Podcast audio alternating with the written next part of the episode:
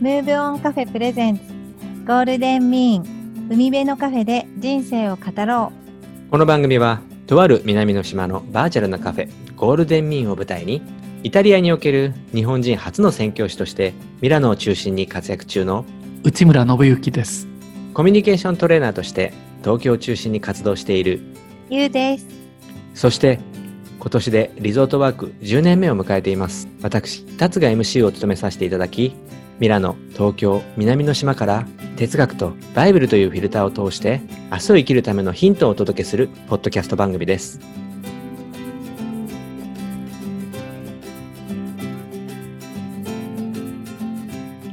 こんにちはゆうです、えーシーズン2が始まって、えー2ヶ月が経ちました。新しく始めた、え牧師さんに相談だのコーナーが実はとっても好評ですウッディさんおそうなんですね。ははい。好評いただいておりまして、い。はい。はい。で、そこで今回からこのコーナーを拡大して、えー内村さんへの相談だけで、こう一つのちょっと番組としてお送りさせていただくことになりました。なんと、思い切りましたね。そうなんですよ。思い切りました。まあ、私もちょっとあの進行も兼ねていますので、ちょっと緊張しておりますが、内村さんにたくさん、えー質問ができるということでワクワクしております。はい。はい。では早速ですね、内村さんに相談だ。今日はですね、えーこれまで私割とこう個人的に、えー聞きたいこと、お伺いしたいことを、まあ、内村さんにぶつけていたんですが、ちょっと今回からはテーマを決めてですね、うん。いくつか、えーそのテーマに沿って質問をさせていただきたいと思っています。はい。よろしいでしょうか？はい。どんどん質問してください。はい。で、そのですね、今日の、えーテーマですね。今日初回のテーマはズバリお金です。なんと、な、ズバリきましたね。ズバはい。リお金。お金には、まあ、いろいろ悩まされていましてですね、お金に関するうんうん悩みについてなんですが、えっ、とですね、私はですね、えー子供の頃お手伝いをすると、うんお小遣いがもらえました。はい。僕もはいそうでした。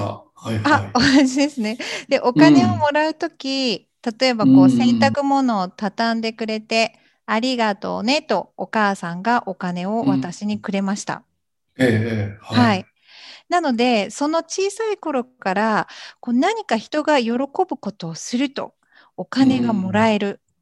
そうですね。はい、はいそ。のために仕事をするというふうに、まあ、考えているんですが、うんまあ、実際私自身こう大人になり、えー会社員としてお勤めをして、うんお給料をもらっていましたが、はい今現在は、まあ、自分自身の商品やサービスでお金を得るようになりました。はいそこでですね、このお金、自分の価格うんというのについてのうん悩みを持ってます。自分の価格。はいなる。ほど。うん。で、まあ、具体的には、ズバリ自分のサービスの価格、商品の価格をもう少し高くしたいけど、うん値段を高くするとうん。買ってもらえないのではないかという不安があります。うん。なるほど。は。ないるほど。うんうんう。ーん。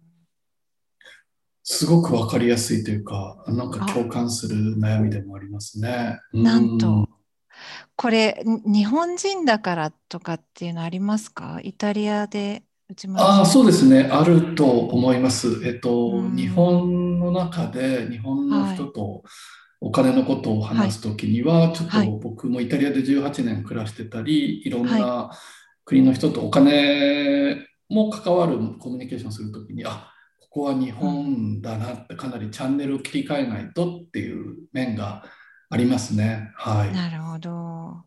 例えばですよ、そのサービスが、はそのお客様に、こう結構これ価値高いけど、うん。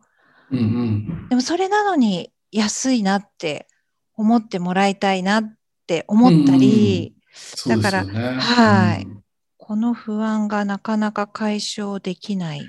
ええああ、それすごく具体的ですね。お金っていうだけだととても広くて、どこからっても思ったんですけど、はい。特に今、まあ、私もどちらかというと業種がフリーランスに近いところがああって、はい。はい。あのそれ以前は公務員を30代までしてましたけど、はい。その仕事辞めて牧師になってからですね、誰かとはい。私の値段はいくらですっていう労働契約を一度も結んだことがないんですね。あのだけれどまあ生きていかなければいけないっていうことがあるので、なんかはいどちらかというとそういうフリーランスの方たちがはい。抱えるそのお金の悩みは切実なものとして僕も分かります。はい。はい。うんうん。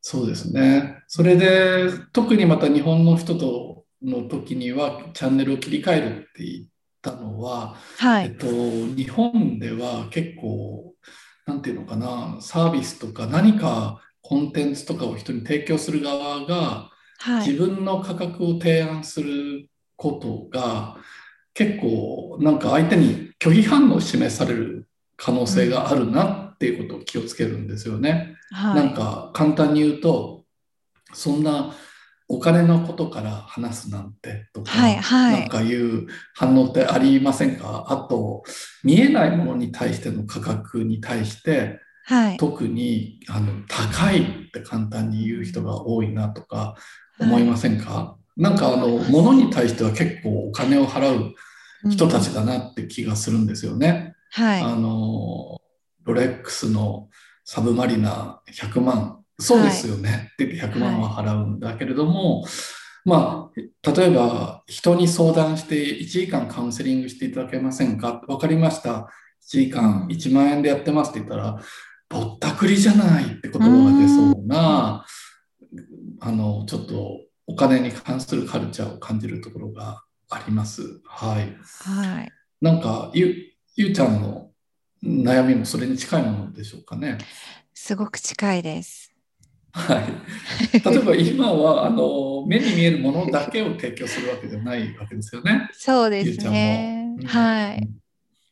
うん、僕もそういう時にどうされてるのかなっていうふうに逆にいつも思っていました。はい。はい。えっとそうですね。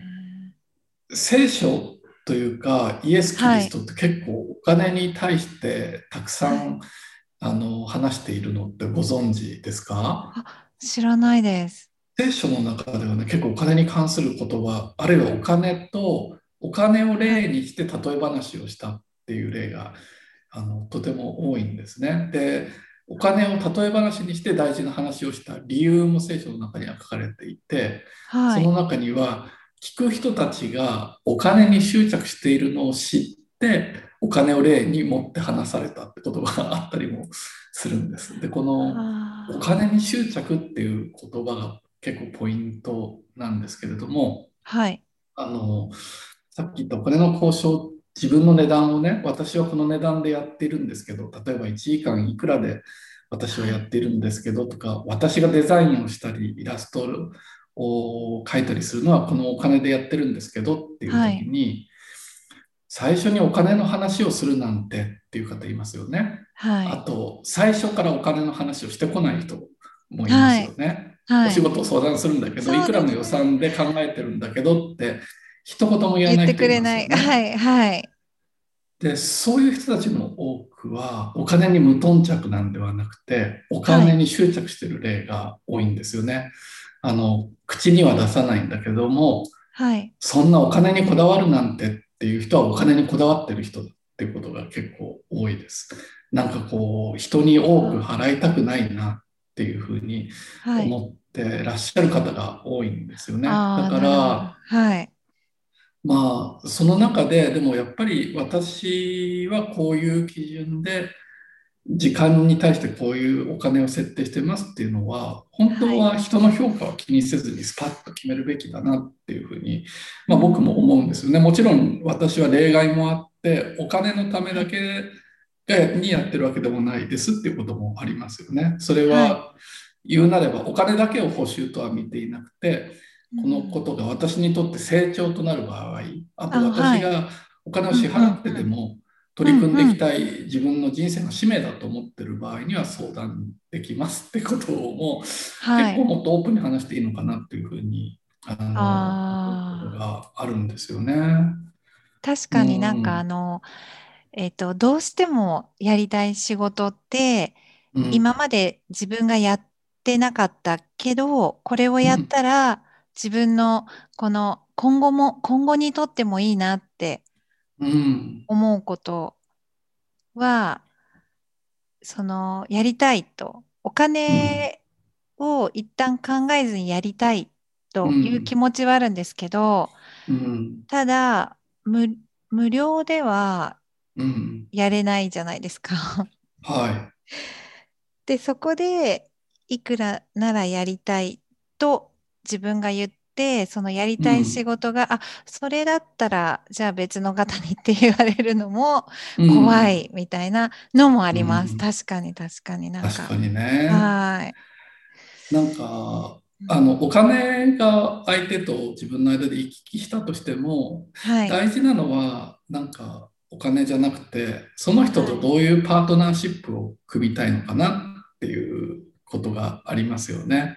あの結構ねミラノ今はコロナ禍で閉まってますけど、はい、あのブランドのショップ有名なんですよね。グッチの本店があったり、はい、プラダの本店があったりするから、はい、日本の人大好きなんですよね、本店でしかないものを買いに来たりつまり数が限られてる限定品をミラノまで買いに来る人って昔いました。で、日本の人がねあの勘違いしてるのってあの、はい、買う方が偉いと思ってお店に入ってくる人がいるんですよね、はい、でもイタリアにはイタリアの作法がありましてプラダの本店はプラダさんのお家みたいな意識が店員にはあって、この商品を私触れていいですか？ってまず聞かないと怒られるんですよね。あの小文化の違いだと思うんですけど、勝手に触れちゃいけないですよね。で、はい。はい、あと一つ当たり前なんですけど、店員さんとお客さんって全く対等な人間だっていうふうに店員さんも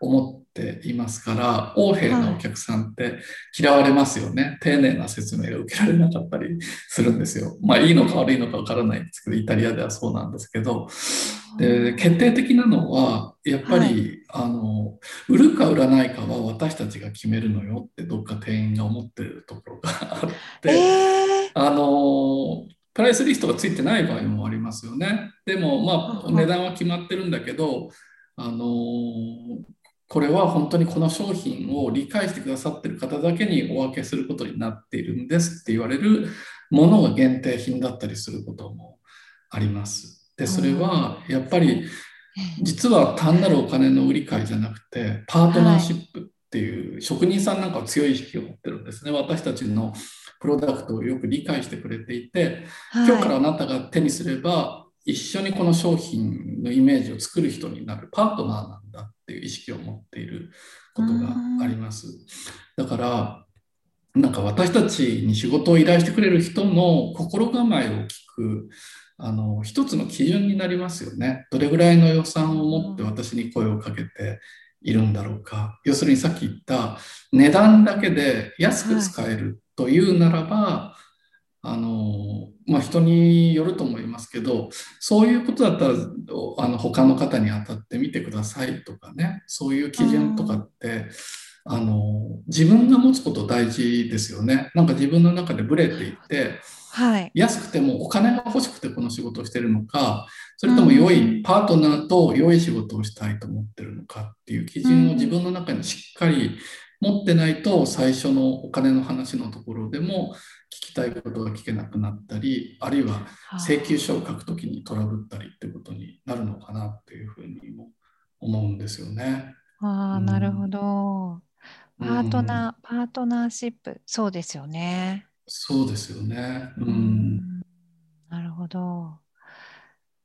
じゃあ、まあ、自信を持って この自分の商品というか、まあ、サービスに自信を持って、そして、まあ、恐れず。そうまあそうですね。つつまりはそのお金の話になった方がこうより。実際ややる気が出てきたりもするんですよね。なんかそうですよね。ふわふわしてるうん時は、はい。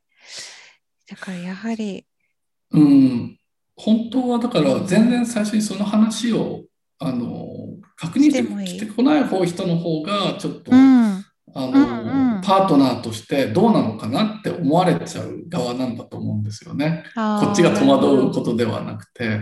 僕また別の時間にゆうちゃんにちょっとはい。実はセールスのことで聞きたいんだけどっていう時にはい。多分最初に聞くと思うんですよ。あのはい。予算はどれぐらい考えたらいいですかとかはい。あの率直に聞くし、全然聞いちゃいけないことじゃないと思うんですよね。で、はい。大体私は基準としてこれぐらいでやってますけれども、はい。っていう話もある場合もあるし、これでどうですか？って言ってくださる時もあるし、でそこに、いや、はい。って値切り始めたりしたら、はいそれはその人お金に執着してる人だっていうことですよね。あー。うん。いいいいパートナー良いパートナーとは捉えなくてもいいかもしれない。そうなんですよね。ああ。で、じゃあ、もうちょっと安い人がいるって聞いたので、その人にお願いします。お疲れ様でしたって言ったら、はいゆうちゃんに関心があるわけではなかったんだってことですよね。あのあーパートナーとして考えてたわけじゃないんだって分かるいいきっかけっていう気もするんですけどね。ですなんかそこの潔さとか、うんそういう部分ってなんか、あ必要ですよね。でもみんな悩んでるとは思うんですけど、最初の売り出し中の時にはなかなかそうもいけなかったりね、実績がない時には。そうですね。なんか実績、ううんん。うんでも、ありがとうございました。今日なんかはいさっき、ちょっと販売員の私にとってすごい分かりやすい、なんかパートナーシップのお話を内村さんがしてくださったので、すごく、はいあの、理解しました。そうですか？はいなんか少しでもちょっと考えるヒントになっていただけたら幸いだなと思います。はい。さて、内村さん、えー私たち個人的にもですね、な実はとっても楽しみにしています。え明日を生きるあなたへのメッセージをよろしくお願いします。はい、今日はあの相談でズバリお金のことがあうんりまして、で、キリストもよくお金のことについて話していたっていうお話をしたんですけど、その中でとっても有名で代表的な言葉があるんですね。それは、あなたは神にも使え、また富にも使えることはできないという言葉なんです。これはイエスが自分の弟子たちに言った言葉なんですね。で、これは、あの、お金と神様への信仰を両立させてくださいねっていう話じゃないんです。あの、神を信じるっていう信仰とか信頼がある人は、あの、今までお金の奴隷みたいになっていたところから、本当に何を自分が大事にすべきなのか、あの、信頼すべきなのかっていうことの目の向け方が変わるはずですよっていうふうに言ったんですね。だから知らないうちに私たちはですね、あの僕はっきり言いますけどやっぱりお金に支配されている世界にやっぱり生きている要するに日本は無宗教の国だと言いますけどやっぱり何でもお金が最優先されるっていうあのお金に使えるっていう文化が目に見えない形であるのかなと思ったんです。でそういう中で生きていく時にキリストが神にも使えお金にも使えることはできないんだよって言葉をよく思います。だからさっきもちょっと西矢択一みたいな話なんですけど、なんかこのことを断ったらこの収入なくなるかしら？とか、なんか決断の場面って私たちの生活にあるんだけど、私は何を大切にして何に信頼を置いて使えているんだろうっていう選択肢としてね、なんかこの言葉をあの思い出してほしいなと思うんです。大切なあの家族や友人関係とか人との信頼に自分はあ使えて生きていくのかお金に使えていくのか、うんこれは選ばないといけないんだなっていう選ぶ側のね覚悟みたいなものを持つとかえってお金の奴隷みたいに知らずして生きるってことから解放されて自由に生きられるのではないかなっていうことを皆さんと一緒にちょっと考えていきたいなと思っています。わあ、素敵ありがとうございました。はい。さて、えー、今回のゴールデンミーン牧師さんへ相談だ拡大バージョンでしたがいかがだったでしょうか、えー、私もですね、えー、これからお仕事をする時はですね自分の商品に自信を持ってそして、えお金のことお金の話をですね勇気を持ってしてみようと思います。はい。楽しかったためになったと思っていただけた方はぜひ、えサブスク登録などあと番組のフォローをお願いします、えそれではまた海辺のカフェゴールデンミーンでお会いしましょう。